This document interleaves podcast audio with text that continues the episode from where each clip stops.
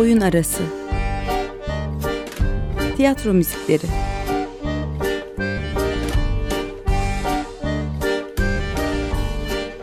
Hazırlayan ve sunan Emre Gümüşer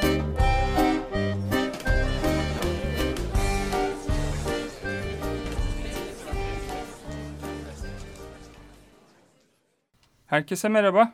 Açık Radyo 94.9 frekansında oyun arası başladı.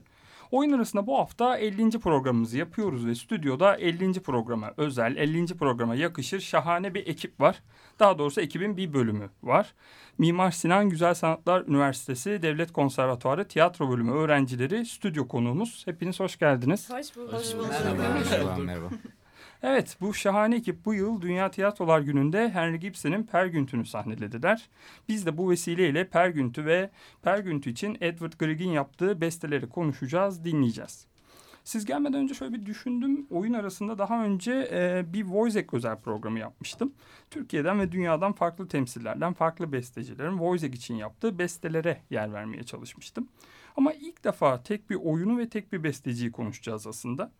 E, Grieg'e ve müziklerine geçmeden önce hem sizi tanıyalım hem de Pergün süreci nasıl başladı birazcık oyunun mutfağını konuşalım.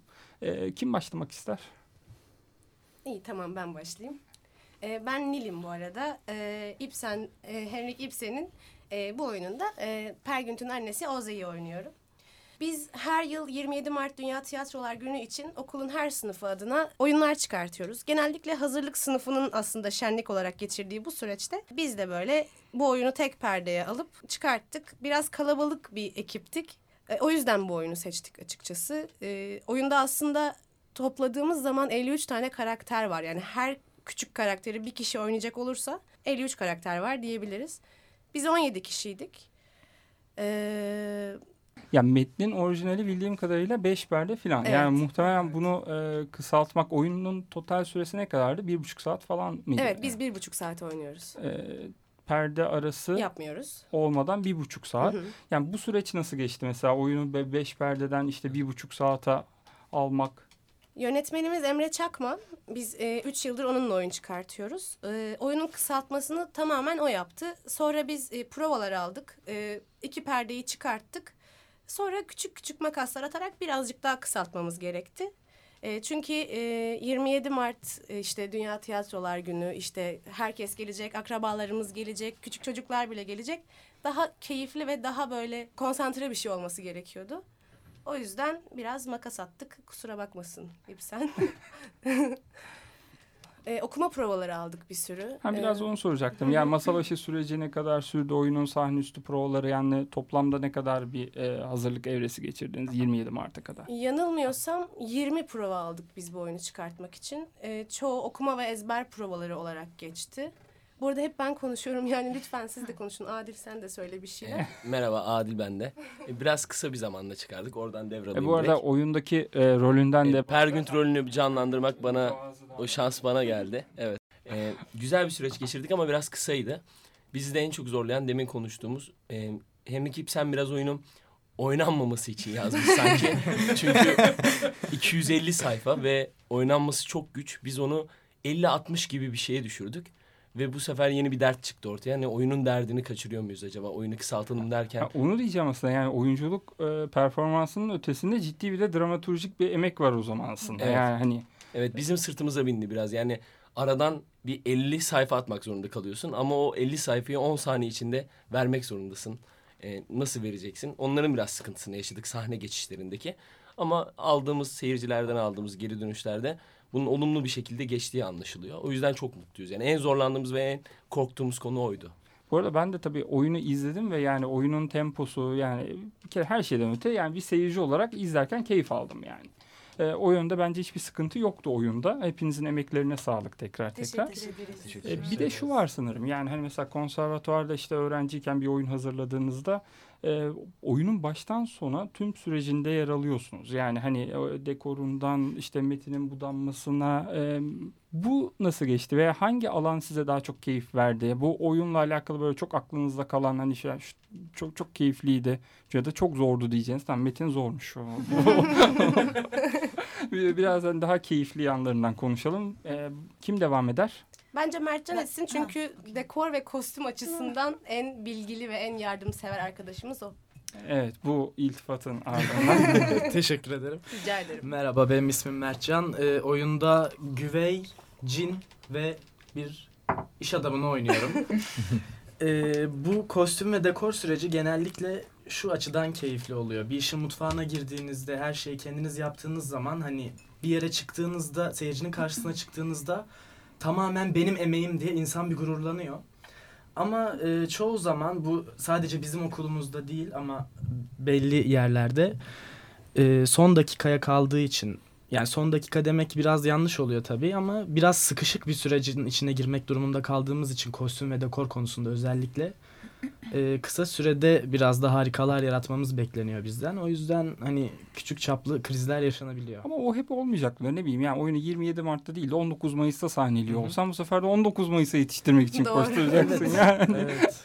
O işin biraz sanki doğasında var gibi. Şöyle doğasında var. Hani bütün işi siz yapıyorsanız biraz da böyle oluyor. Hani kostüm ve dekor için ayrı, diğer işler için ayrı insanlar, hani birimler bir araya gelip de bir bütün oluşturduğu zaman böyle bir sıkıntı olmuyor. Ya ben de bunu zaten şunun için söylüyorum. Mesela ben normalde işletme fakültesi mezunuyum. Marmara Üniversitesi mezunuyum. İşte üniversitenin tiyatro kulübünde tiyatro yaptığınızda da ürettiğiniz şey aslında çok kolektif oluyor. Yani Tahtakale'ye kumaş almaya da gidiyorsunuz. Sonra Çok tanıdık. Yıllardır. yani işte Strafor'u, Misina'yı falan tanıyorsun. Çok e, efektif çözümler bulmanı sağlayabiliyor filan. Ya onun için söylüyorum. Yani her, her türlü o sıkışıklık oluyor işte. Hı hı. Aslında belli. Yani işte ODTÜ'nün şenliğinde ya da Ege'nin şenliğinde oynayacaksın. Tarihi belli. Yani geçen yıl da aynı tarihte olmuş. En fazla bir hafta oynayacak arası. Ama ona rağmen işte anca oyun o tam ODTÜ'ye yetişiyor yani. Evet. Ya da ODTÜ genel prova gibi oluyor falan yani. Evet, sohbetimize burada bir müzik arası verelim isterseniz ve Greg'in Opus 46 bir numaralı Pergün Suite'inden In the Hall of the Mountain King dinleyelim.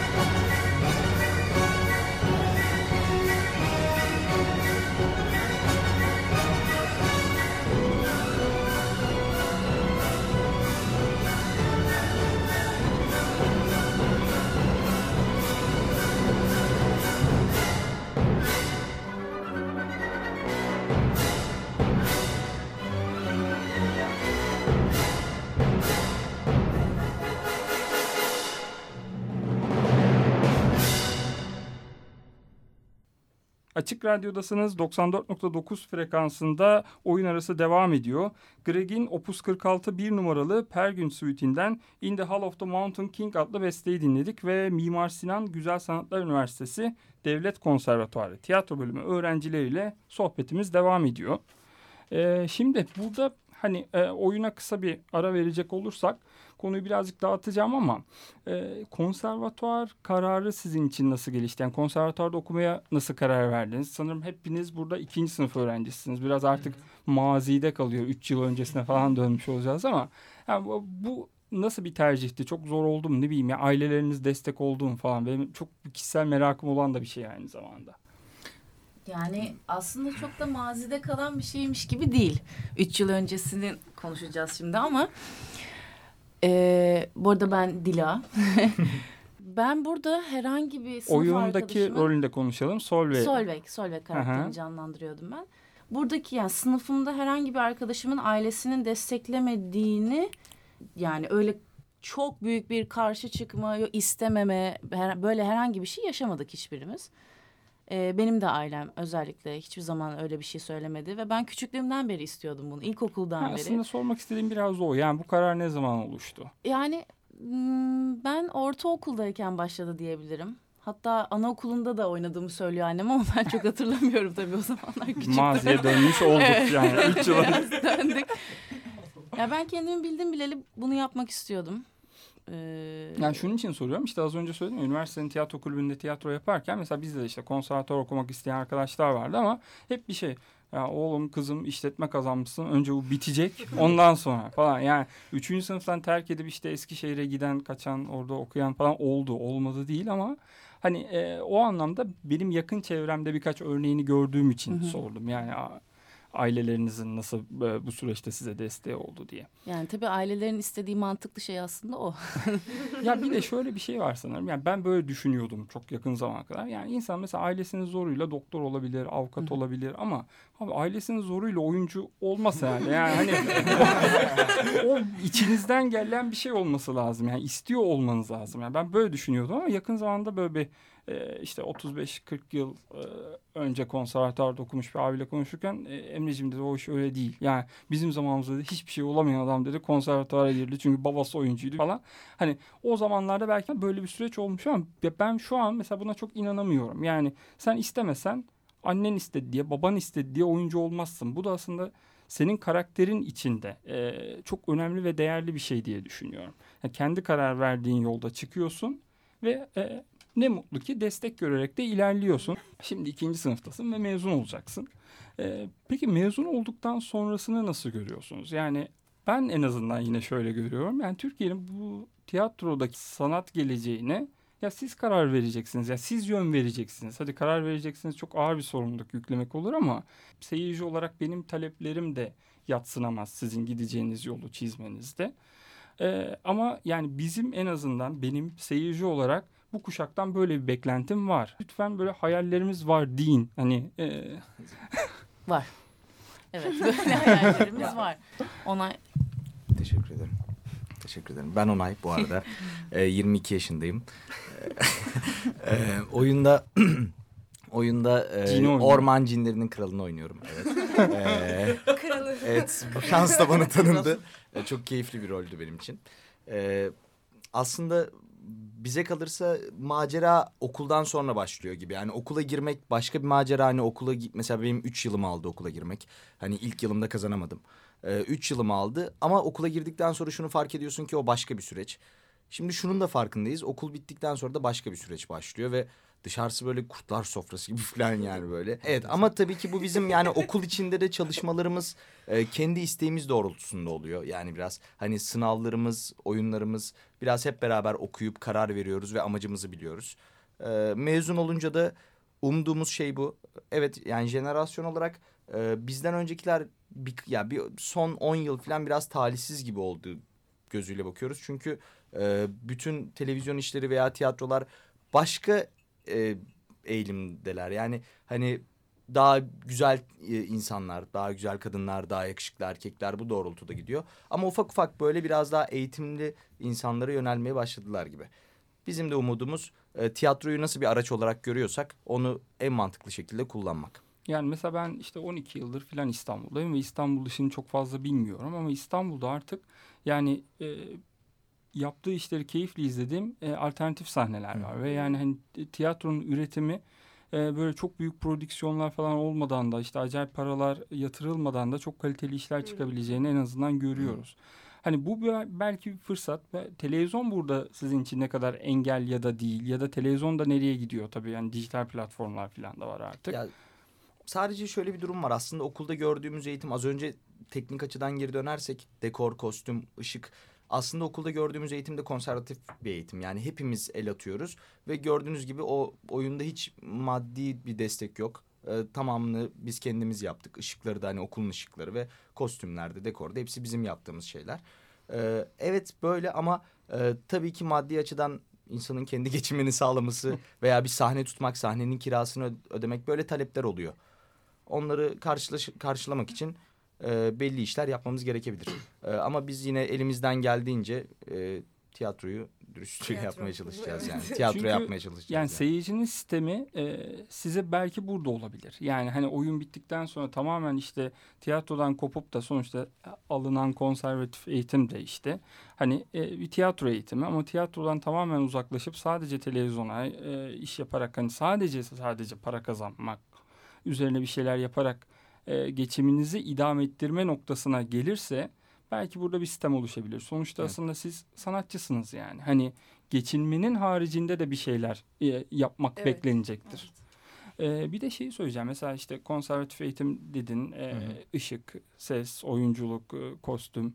Bunun yanında sizce peki mesela bir oyuncunun ya da konservatuar öğrencisinin işte felsefe ya da psikoloji eğitimi alması e, ya, ya da başka bir şey yani üçüncü fotoğraf da olabilir. Bu bir- t- tamamen şu anda atıyorum.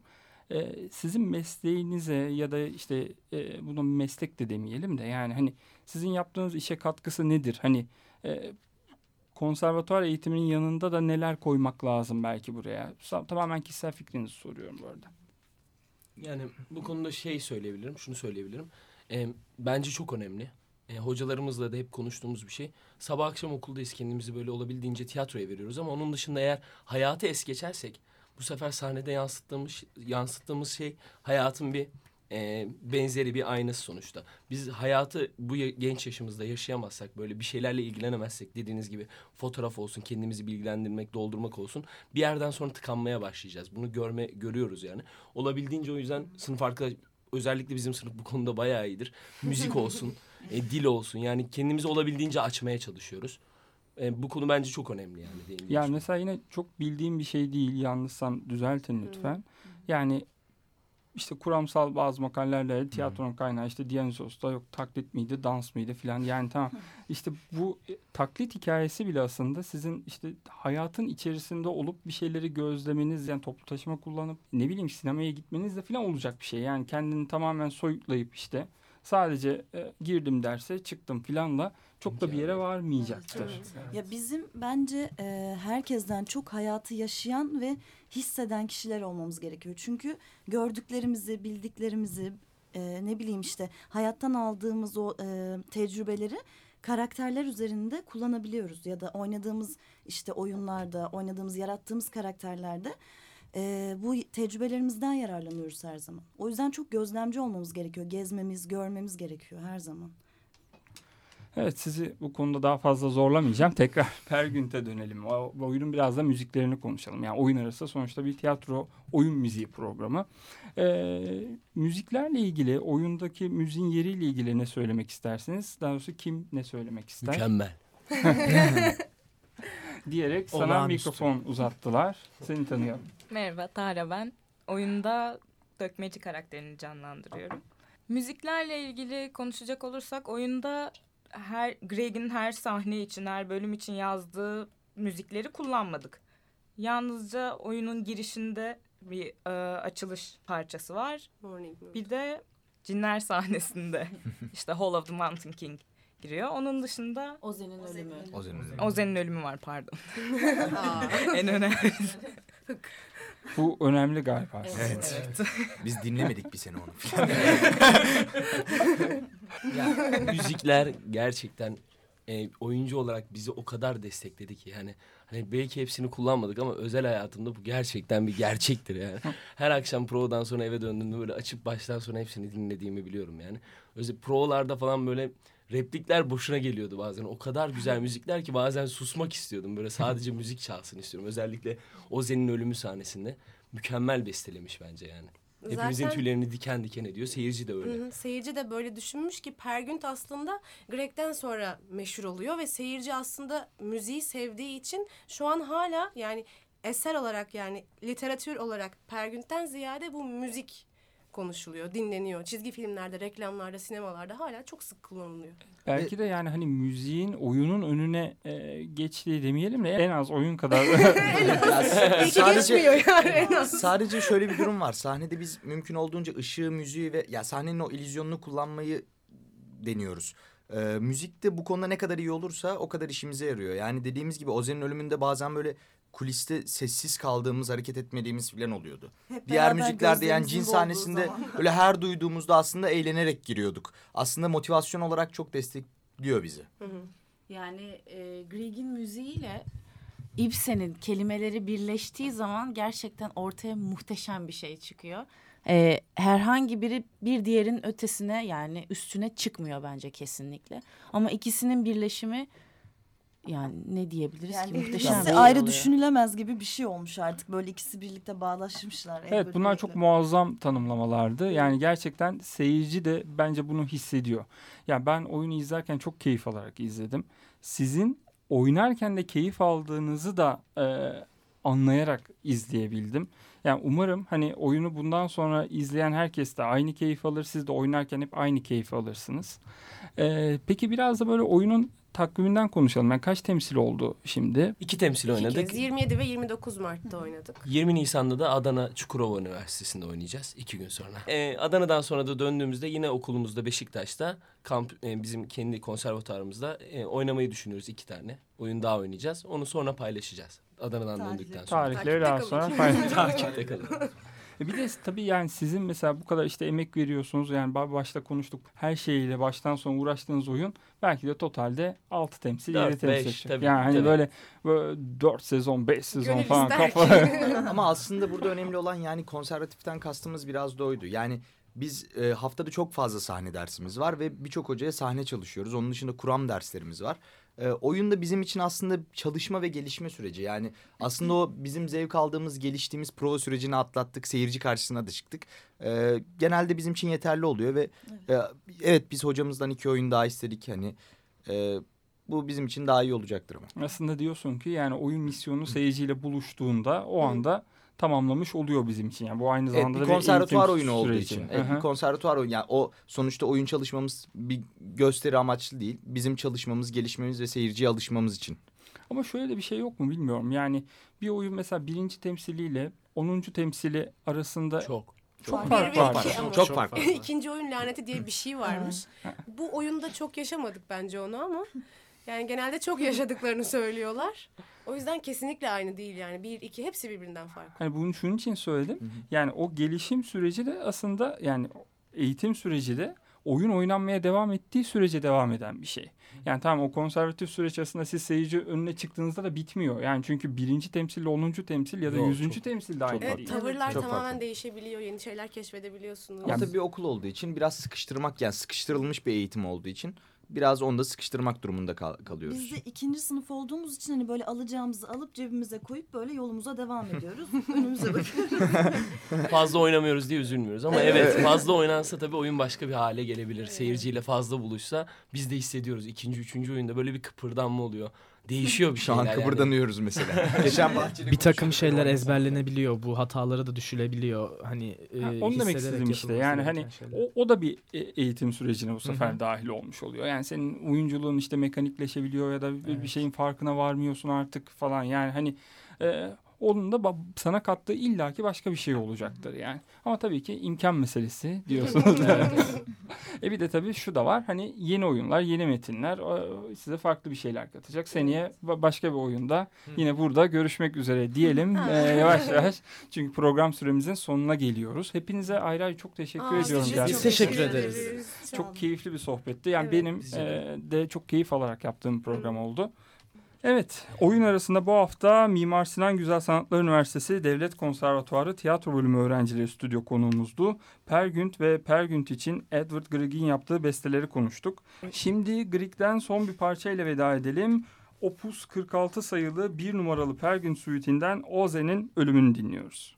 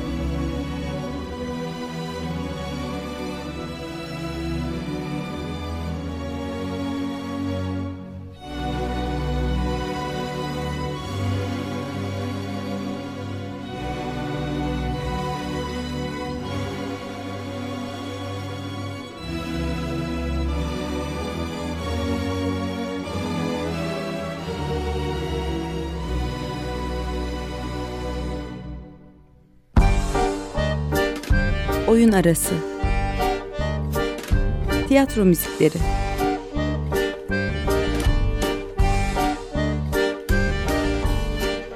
Hazırlayan ve sunan Emre Gümüşer.